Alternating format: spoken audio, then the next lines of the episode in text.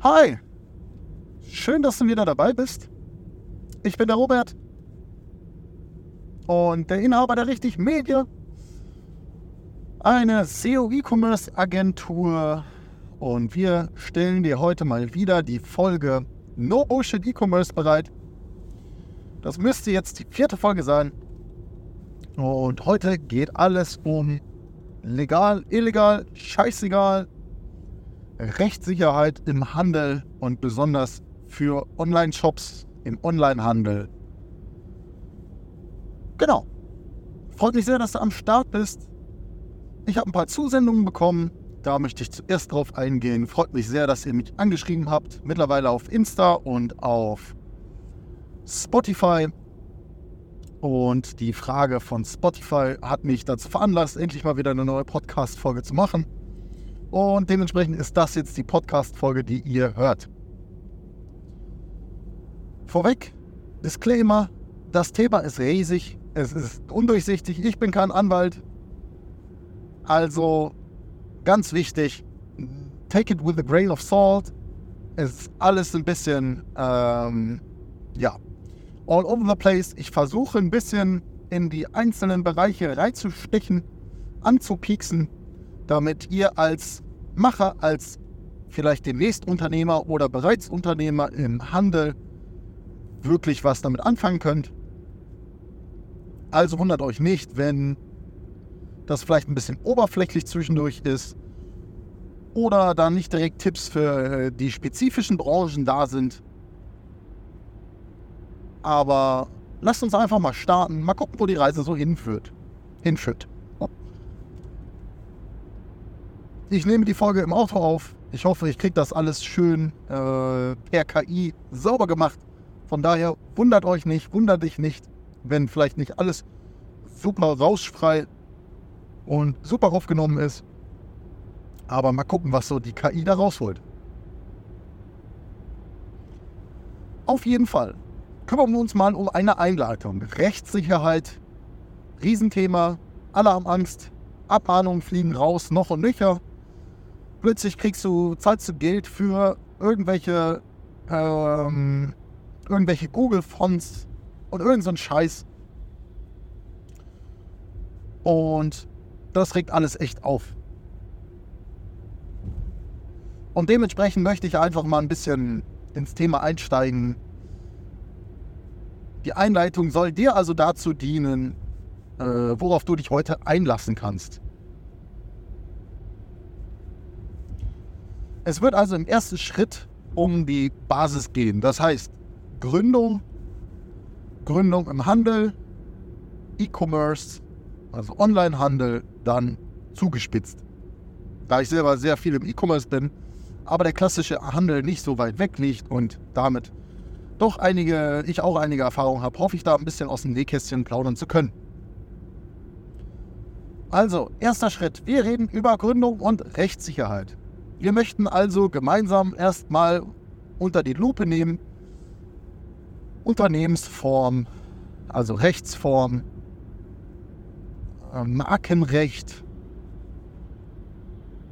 und Absicherung. Ja, okay. Das sind schon 3 Themen. Jedes dieser Themen könnte eine Folge beinhalten. Ich versuche mal schnell drüber zu fliegen. Also, Rechtsform. Hast du kein Geld oder wenig Geld, möchtest du klassisch Dropshippen zum Beispiel ohne Kapital, ist die GmbH schon mal weitestgehend raus. Eine GmbH braucht Stammkapital, 25.000 Euro müssen auf dem Konto oder in Sachbezügen, also nicht Sachbezügen, sondern in Materialien, wie auch immer. Du musst 25.000 Euro entweder als Einlage für deine Firma haben, ob das jetzt Geld auf dem Konto ist oder als Maschine in deinem Maschinenpark. Dann haben wir die GbR.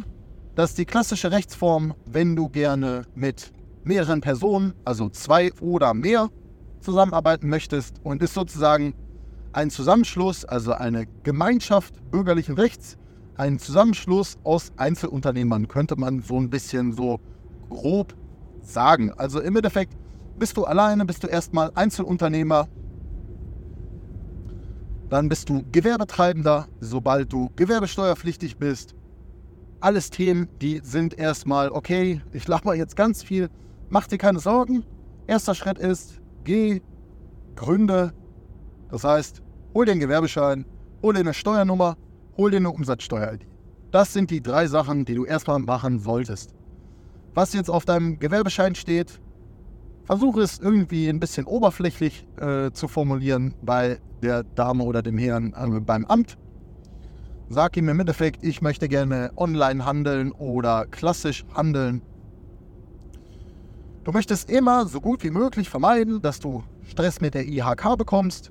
Das soll jetzt nicht irgendwie illegal klingen oder so. Also wenn du ein Handwerker bist, dann solltest du auch dein Handwerk als Handwerksbetrieb anmelden natürlich. Und die Kammer also die IHK, die Industrie- und Handelskammer, wird auch schnell auf dich zukommen. Mach dir aber keine Sorgen. Du möchtest im Endeffekt einfach immer den Weg des geringsten Widerstandes wählen und gleichzeitig so wenig Kosten wie möglich haben. Das heißt, versuche immer lieber ein Handelsunternehmen zu sein mit bestimmten Veredelungsbereichen zum Beispiel. Wenn du also ein paar Sachen zusammenschneidest, handwerklich irgendwas machst und diese Sachen dann verkaufst und handwerklich ist dein Anteil aber bei 10%, dann machst du keinen Handwerksbetrieb auf, weil ein Handwerksbetrieb wieder ganz andere Richtlinien hat und Probleme mit sich bringt. Aber das nur nebenbei, nur dass du schon mal gehört hast, versuch immer so ein bisschen mehr die Dinge auszuschöpfen, die dir kein Beinchen stellen. Und davon gibt es leider sehr viele in Deutschland. Okay, wir haben also jetzt, natürlich gibt es noch ein paar andere Rechtsformen. Es gibt eine OHG. Die wird dann relevant, die kannst du aus einer GBR ausgründen. Eine OHG ist immer eine Firma bestehend aus mehreren Personen, also zwei oder mehr. Und die hat eine offene Handelsgesellschaft ist es dann. Die ist dann meistens ab einem, ich meine, die wäre an einen Jahresumsatz von, lass mich nicht lügen, 250.000 gekoppelt. Aber ja, kann man nachlesen, gerade aus dem Kopf. Irrelevant, uninteressant, kann man alles nachlesen, von daher.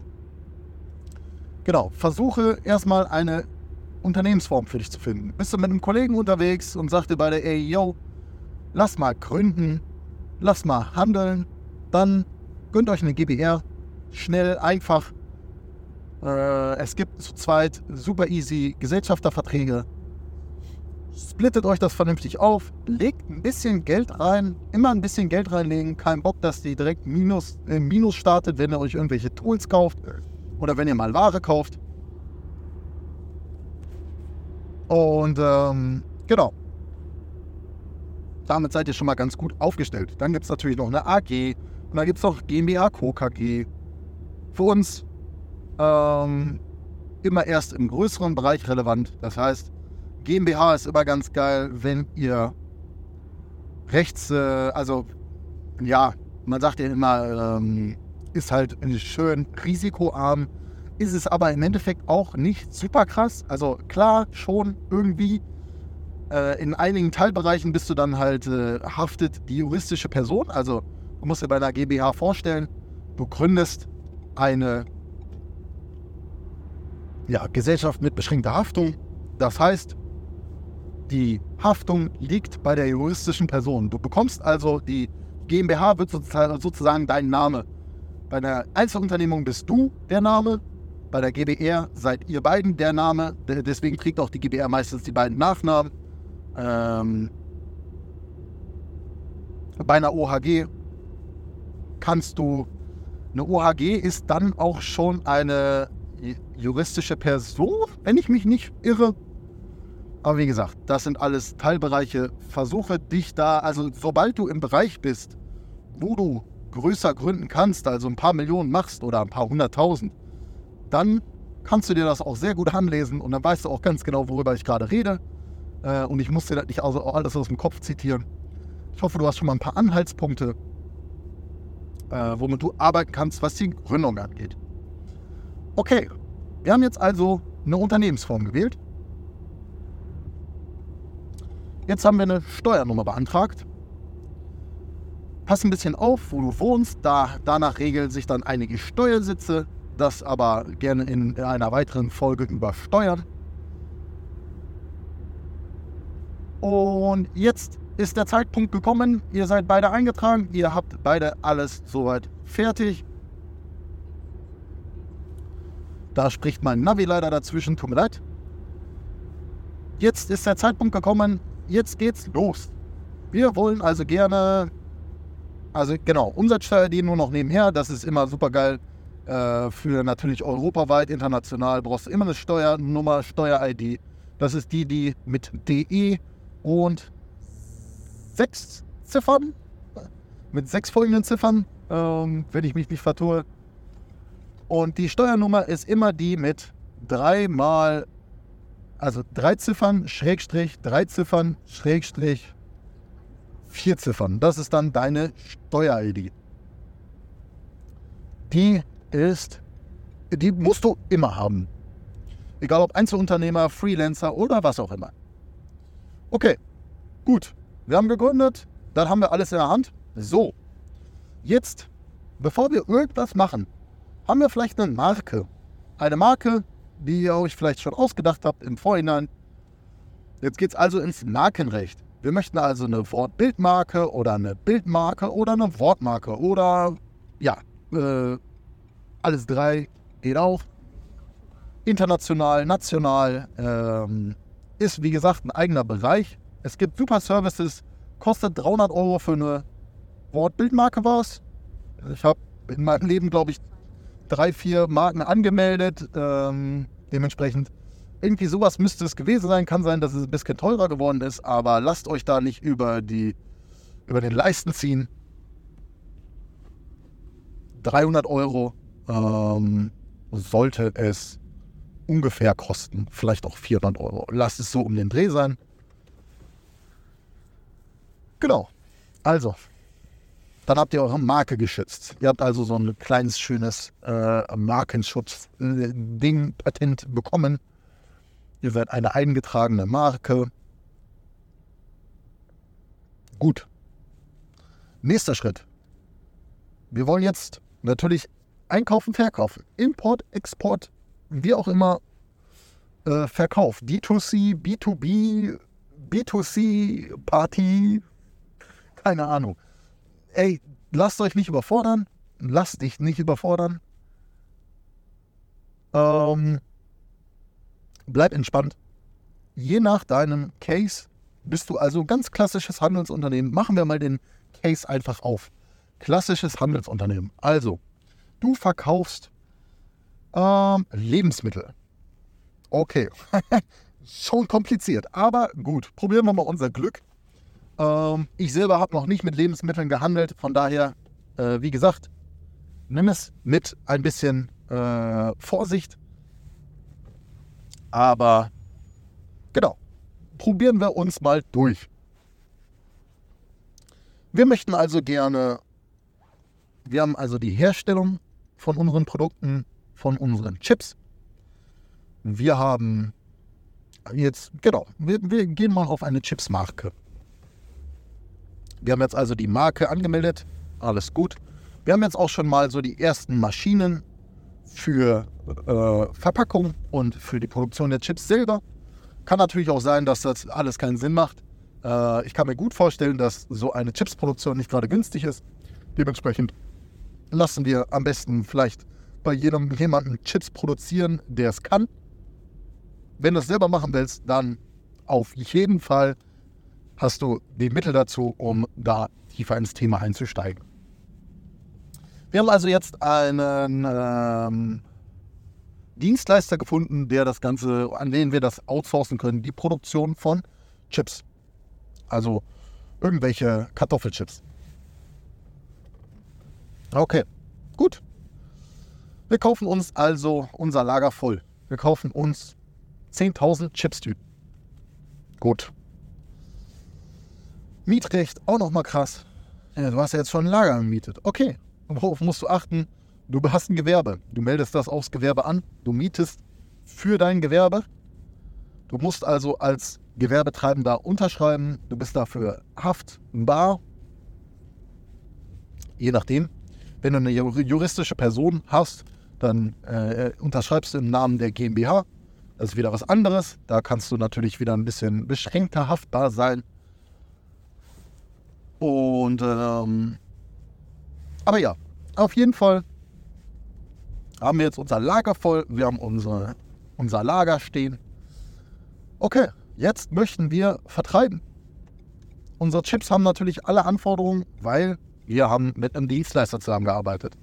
Wie gesagt, wenn ihr selber produzieren wollt, dann besonders im Lebensmittelbereich bitte intensivst mit den Regularien auseinandersetzen. Ihr kennt die ganzen Vorschriften, Beschriftungen, Nutri-Score, Kalorienangaben, alles Mögliche. Ihr könnt euch vorstellen, da ist ein richtiger Batzen, wenn da irgendwelche Labore noch konsultiert werden müssen und das prüfen müssen, dann ist das ein Riesenbatzen an Kohle, der da drauf geht. Von dem her, das ist dann der nächste Step oder das ist ein speziellerer Step.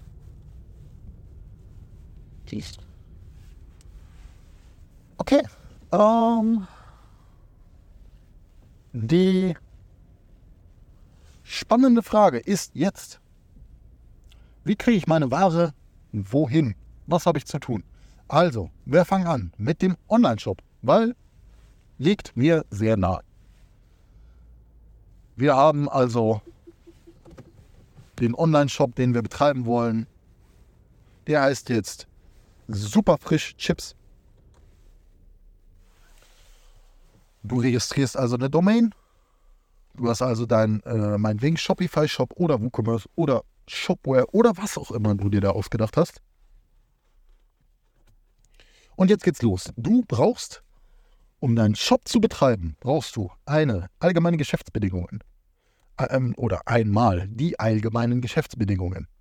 Das sind eigentlich die wichtigsten oder der wichtigste bürokratische Stamm, um das wichtigste Dokument vielleicht lieber, um dich abzusichern und auch deine Kunden abzusichern. Also gilt für alle Parteien, die irgendwie mit deinem Produkt zu tun haben oder mit dir zu tun haben, also Vertragspartner. Deswegen allgemeine Geschäftsbedingungen. Da draußen gibt es echt geile Generatoren. Nutzt die Generatoren zu deinem Vorteil, nutzt sie aus, benutze sie und lass dir AGBs generieren. Das ist erstmal der beste erste Schritt. Genauso verhält sich es mit Datenschutzrichtlinien. Das ist auch ein Stapel, solltest du immer haben.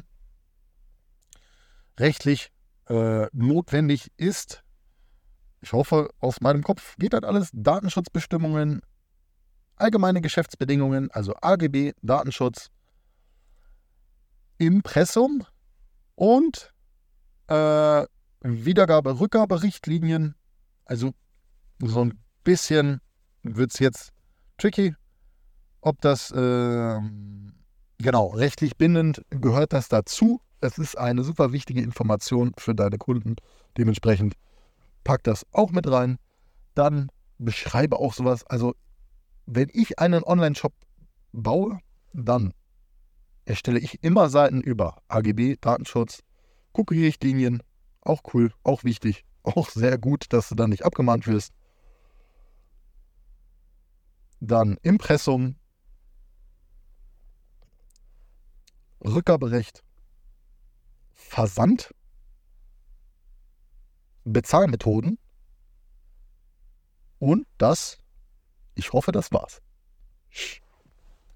Wenn du, den besten Tipp, den ich dir dazu geben kann, ist eigentlich immer rechts und links zu gucken. Guck einfach beim größten im Markt, was hat der für Seiten, wie informiert der seine Kunden. Wenn er da noch FAQs hat, wenn er da noch für Lebensmittel bestimmt sehr interessant, sowas wie Nutri-Score-Beschreibungen oder Gesundheitsaspekte oder in dem Fall Rückgaberichtlinie ist ja nicht nur wichtig, sondern auch sowas wie, was passiert mit dem MHD. Dementsprechend, solche Dinge würde ich da auch mit reinpacken. Aber guck dir deinen Competitor an. Immer richtig geil, immer richtig nice, da ein bisschen was sich von zu, ja, inspirieren zu lassen, sagen wir mal so. Okay, wir haben alle wichtigen Seiten für den Online-Shop fertig. Geil. Wir haben viel mit Generatoren gearbeitet, wir haben viel nach rechts und links geguckt. kein Geld für einen Anwalt ausgegeben, im Bestfall. Wenn du dich unsicher fühlst, lass einen Anwalt drüber gucken, kostet dich halt wieder ein Taui. Ist nicht so geil. Versuche ich immer irgendwie zu vermeiden. Auch wenn du sehr erfolgreich bist, jeder Tausender tut weh. Und man hat nicht immer Bock drauf. Deswegen, es hat bei mir sehr lange Zeit ohne geklappt. Ich habe mal, ein paar Abmahnungen habe ich bekommen. Ich habe deswegen auch das Beispiel, ich habe mal eine Abmahnung bekommen für die Google-Fonts. Also im Endeffekt sagt eine EU-Richtlinie, wenn ich mich nicht vertue, sagt, dass du Google-Fonts, also diese Google-Schriftarten, die in deinem Shop vorhanden sind, vielleicht weißt du gar nicht, dass du welche hast, aber ja, du wirst wahrscheinlich welche haben, vielleicht, sind auf jeden Fall super gern genutzt und super schöne Fonts dabei. Die kannst du über die Google-Seite direkt laden. Und das geht so, dass du im Endeffekt einfach die Google-Seite dann in deinem HTML einbettest. Wir wollen nicht zu technisch werden, alles gut. Und dann lädt dein Server, beziehungsweise der Client dann am Ende, lädt diese Fonts, also dein Interessent, dein Besucher, lädt diese Fonts über die Google-Seite. Das ist ein Riesenproblem, weil GDPR, also hier unsere DSGVO, die besagt, geht nicht, Google sammelt Daten, du musst vorher das Okay einholen, darf aber nicht auf so einer Seite, wie auch immer. Ich weiß nicht ganz genau, das Schlupfloch, auf jeden Fall habe ich Pass vom Anwalt bekommen, der wollte 500 Euro, war also eher klein, was das angeht, aber kein Bock, habe ich ignoriert. Das kann sehr häufig helfen, wenn du Post vom Anwalt bekommst, also nur grundsätzlich, nicht jede Abmahnung ist rechtens, nicht jede Abmahnung wird auch bis zum Gerichtsverfahren durchgezogen, mach dir keine Sorgen oder nicht immer Sorgen und bezahle auf keinen Fall sofort, unterschreibe auch nicht sofort, ultra wichtig. Genau, noch ein Beispiel von mir, jetzt wo wir gerade dabei sind. Ich habe mal 5.000 Euro bezahlt ich habe mal Microsoft-Lizenzen. Damals habe ich mal Microsoft-Lizenzen verkauft und ich habe die bei eBay verkauft und auf eBay habe ich dann ein Bild von diesem 3D, also du kennst das ja, wenn du so Boxen hast für Software, also diese Kartonboxen sozusagen mit Logo drauf und so weiter und so fort, was du halt überall siehst für hier Microsoft Office 2020? Und das habe ich halt so reingestellt und habe natürlich überall genannt, ey, das ist kein Hardware-Produkt, also kein physisches Produkt, sondern ein digitales Produkt. Was hat der Typ gemacht, der mich da abgemahnt hat? Der ist erstmal hingegangen und hat sich eine Abmahnung gegönnt für mich, also hat mir eine schreiben lassen von seinem Anwalt, dafür, dass auf dem Thumbnail von der eBay-Buy-Box, da muss ein Logo hin oder ein Hinweis, dass der Kunde sofort erkennt, dass es downloadbar ist. Crazy. Und ich habe das dann so weit getrieben zum Gerichtsverfahren. Und naja, was soll ich sagen? Am Ende verloren. Super geil. Ich hatte damals auch noch den Händlerbund.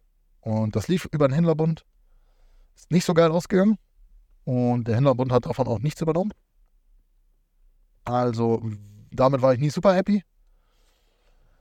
Aber naja, keine Ahnung, warum das auch immer passiert ist, wieso das auch immer so gelaufen ist, warum ich das am Ende bezahlen musste. So richtig schlau geworden bin ich daraus nicht. Es gibt einfach nur zusammengefasst viele Fallstricke, viele Dinge, die da an das Genick nicht brechen können, aber wehtun.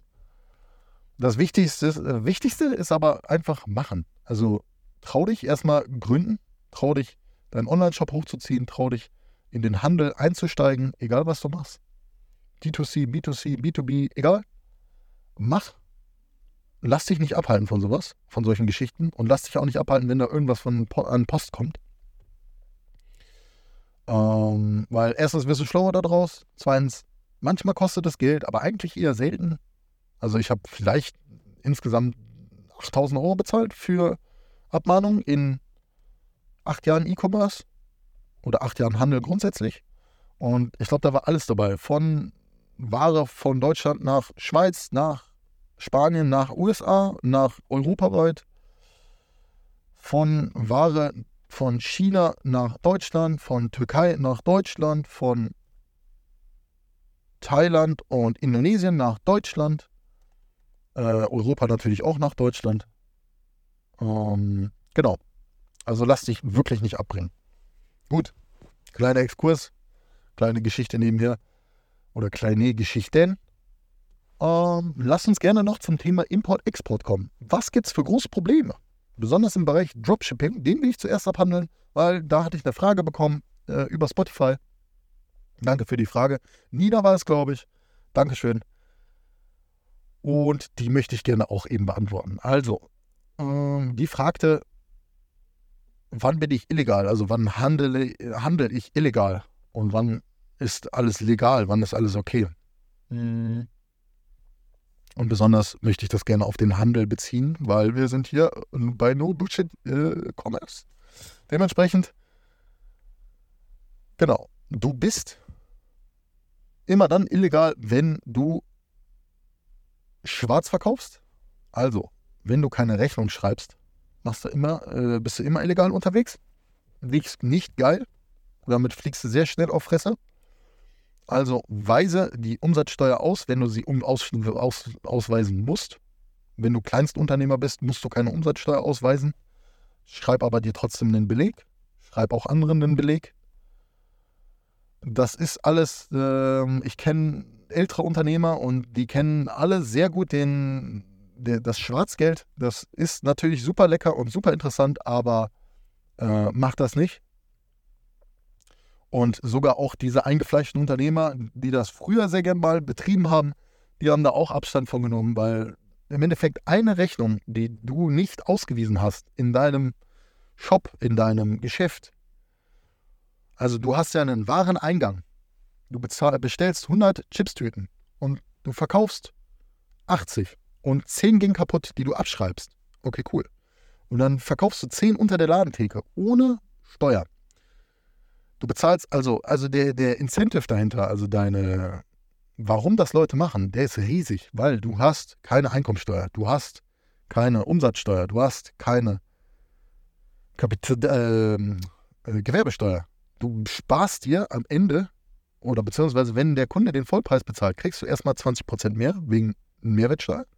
Dann bezahlst du von den 80%, die du normalerweise sowieso erstmal nur in deine Kasse netto bekommst, bezahlst du ja noch, wenn du es dir selber auszahlst, grob gerechnet 50% an Steuern, wenn du sehr gute Umsätze fährst. Dementsprechend, genau. Also es ist sehr verlockend, mach es nicht, ist nicht geil. Also mit sowas gepackt zu werden, da gab es schon größere Firmen, die haben alles auf den Kopf gestellt bekommen. Und du bist kein KPMG, du hast keine große Kanzlei im Hintergrund.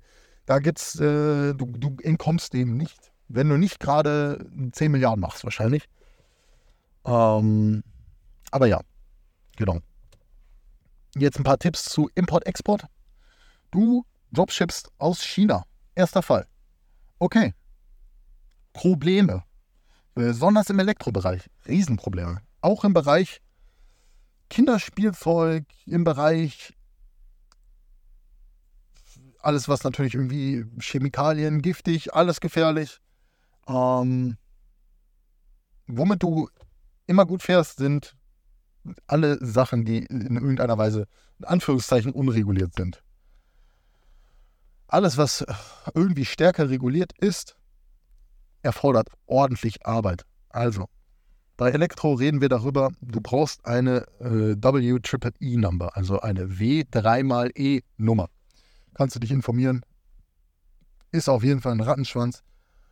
Dann brauchst du Elektro-G, musst du Mitglied sein. Also im Endeffekt musst du dich registrieren, dass du elektronische Ware handelst. Du musst dich registrieren, dass du Elektroschrott hast oder Schrott im Allgemeinen. Also das ist das... ich kann die ganzen Gesetze gar nicht auswendig, aber es ist viel.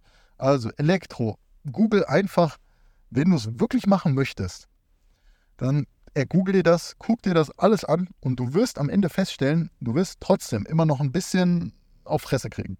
Mach dir aber keine Sorgen, ehrlich nicht, das gehört dazu. Aber es kostet viel Nerven.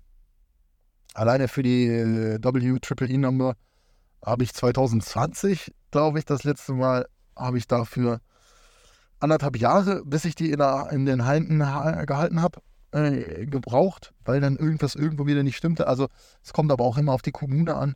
Ich habe hier in Bochum das gemacht und irgendwie hatte ich dann mit Amtsgerichten zu tun, wo ich eine Geldeinlage machen musste. Es ist Terror. Es ist schlimm. Aber lass dich davon wirklich nicht abbringen, wenn du Elektro machen willst. Ist trotzdem für den Anfänger echt ein harter Bereich. Außerdem China Dropshipping, One-Stop-Shop und also ich nenne dir mal das Keyword One-Stop-Shop oder OSS. Guck dir das an, google das. Das ist super interessant und wichtig und relevant für dich. Genauso wie Zollbestimmungen, sehr wichtig. Welche Ware bekommt welche Zollauflagen? Wie muss sie registriert werden? Wann muss sie registriert werden? Was passiert mit Inverkehrbringer? Also du musst sehr wichtig für dich zu merken, wenn du aus China etwas nach Deutschland dropshippst zu dem Kunden direkt, dann bist du trotzdem dafür verantwortlich. Also der Kunde oder andersrum, du bist Inverkehrbringer. Du bist verantwortlich, dass die Ware passt, dass alles gut ist, dass alles in tippitoppi ist. Und dementsprechend, wenn der Chinese ein gefälschtes CE-Kennzeichen hat oder CE-Zeichen hat, und ich habe da schon hier, ich habe da schon irgendwelche Leute gehört, die dann irgendwie, oder also die Chinesen hatten mir da mal erzählt, dass sie das dann jetzt, die extra so ein Zeichen gemacht haben, das sich Chinese Electronics nennt. Und das ein ganz bisschen anders designt ist, also irgendwie ein paar Pixel anders, damit die das auf ihre Ware klatschen können und die Leute denken, es ist ein CE, also Certified Electronics, wenn ich nicht falsch liege. Nein, CE ist, ja, auf jeden Fall zertifiziertes Produkt der EU, in der EU, wie auch immer. Also ist nicht nur für Elektronik, aber die Chinesen hatten dann das halt so gemacht, dass sie dann da Certified Electronics draus, Chinese Electronics draus gemacht haben und dementsprechend das einfach irgendwie so ein bisschen gescammt haben. Also einfach echt höllisch aufpassen mit dem Kram. Dementsprechend, wenn du in der EU importierst nach Deutschland, dann sind deine Probleme deutlich geringer. Du hast dann also eine Nettorechnung, wunder dich nicht, du hast eine Nettorechnung, die du da bezahlst, weil es eine innergemeinschaftliche Leistung ist. So nennt sich das dann auf deiner Rechnung. Du bezahlst also die 19% nicht. Du musst es aber dann also du kannst die 19% nicht behalten, die dein Kunde an dich zahlt. Du musst es dann, wenn ich mich nicht ganz irre, nagel mich nicht drauf fest, bei deinem Finanzamt musst du es natürlich anmelden und dementsprechend bezahlst du dann die 19% sowieso. Wichtig auch und interessant auch zu wissen, die Mehrwertsteuer ist immer ein durchlaufender Posten. Rechne niemals mit Brutto. Die 19% gehören nicht dir. Die sind immer durchlaufender Posten. Also er läuft einfach durch. Es ist am Ende beim Finanzamt. Du kannst dann natürlich absetzen und so weiter. Dann bekommst du einen Teil wieder zurück, wie auch immer. Am Ende des Tages für die Einfachheit, für dich, für den Anfang, um alles easy zu halten, rechne nicht mit der Umsatzsteuer als Gewinn. Niemals. Und das wird niemals relevant. Also das wird niemals anders sein. Genau. Dann haben wir noch Spezialfälle. Export in die Schweiz. Ein Riesenrattenschwanz. Aber eigentlich ganz cool. Alles unter, ich glaube, 1000 Euro. Benötigt keine Zollausfuhrpapiere im komplexeren Rahmen. Wenn du über 1000 Euro in die Schweiz exportieren willst, dann brauchst du am besten eine Agentur. Ich habe das immer über Agenturen machen lassen. Da bezahlst du 50 Euro für so eine Exportagentur. Und die besorgen alle Papiere, die du dafür brauchst. Okay. Puh. Dann reden wir mal über B2B. Was hast du da für Probleme? Also, wenn du als Firma etwas kaufst, dann hast du immer ganz andere Rechte, als wenn du als Privatmann etwas kaufst. Das heißt, du schließt ein Abo ab. Mit Mindestvertragslauf oder mit einer Vertragslaufzeit von 24 Monaten. Dann gilt das. Also dann kommst du da nicht raus. Es gibt kein Rückgaberecht für Unternehmen. Es gibt auch keine, also natürlich und hoffentlich und wichtig, das machen häufig amerikanische Unternehmen, die dann dich raus aus dem Vertrag lassen, weil irgendwas nicht passt. Also du kündigst ja nicht, weil irgendwie dir wegen Friede, Freude, Eierkuchen, sondern weil dir irgendwas nicht gefällt. Und ich habe da schon echt richtig ekelhafte Verträge gehabt und dafür auch wirklich Zehntausende bezahlt für Dinge, die ich eigentlich nicht haben wollte. Also guck wirklich nach. Das gilt besonders für Backlinks zum Beispiel. Wenn also dich jemand anruft und am Telefon dir irgendwas aufschwatzt, kauf nichts am Telefon. Sag immer, wenn dich irgendwas interessiert, schick's mir als E-Mail, schick's mir als Brief von mir aus, Katalog, egal. Aber nichts kaufen am Telefon, niemals. Never fucking ever. Und genau. Wichtige Unterscheidung. Das Gleiche gilt aber auch dann für dich. Willst du im B2B erfolgreich werden, kannst du dich auf das Gleiche verlassen. Verträge sind Verträge. Aber es gibt auch immer eine Händlerethik. Es gibt immer einen Ethos für die Händler. Du möchtest also, ein Handschlag ist ein Handschlag. Ob zwei Personen nur dabei sind und... Also, weißt du, versuch ein ehrbarer Händler zu sein oder ein ehrbarer Unternehmer. Ist viel cooler, als wenn du immer auf dein Recht pochen möchtest. Ich finde das schrecklich, dass jede Sekunde sich ein Anwalt für jeden Furz nimmt. Ich habe jetzt gerade einen Kollegen, der handelt mit Bettschlangen, also mit so Baby, das sind so, egal. Das ist, im Endeffekt ist das ein Kissen für Babys, nur sehr lang in Schlangenform. Und der hat jetzt eine Käuferin, also das Produkt kostet 25 €, und die Käuferin möchte Geld zurück, okay, alles cool, schick mir die Ware, Geld kriegst du zurück. In den AGB steht, Versandkosten werden nicht erstattet, also die Person muss eigentlich die Versandkosten, weil bei nicht gefallen trägt der Käufer die Versandkosten, in dem Fall steht so in den AGBs. Jetzt sagt sie aber, ey, yo, ich komme jetzt mit einem Anwalt, weil ich will dir richtig hart auf die Nüsse gehen. Boah, Terror. Und mit sowas wirst du dich online leider sehr viel rumquälen. Also was heißt sehr viel? Wahrscheinlich vielleicht mit einem Anwalt drohen tun 5-10% der Kunden, würde ich mal schätzen. Mit einem Anwalt durchziehen, also Verhandlung oder Anwaltsbrief schicken. Anwaltsbrief schicken sind schon nur noch vielleicht 1%. Verhandlungen führen und zum Gericht gehen, machen 0,1%. Oder du machst wirklich sehr viel falsch. Dann ist schon richtig scheiße.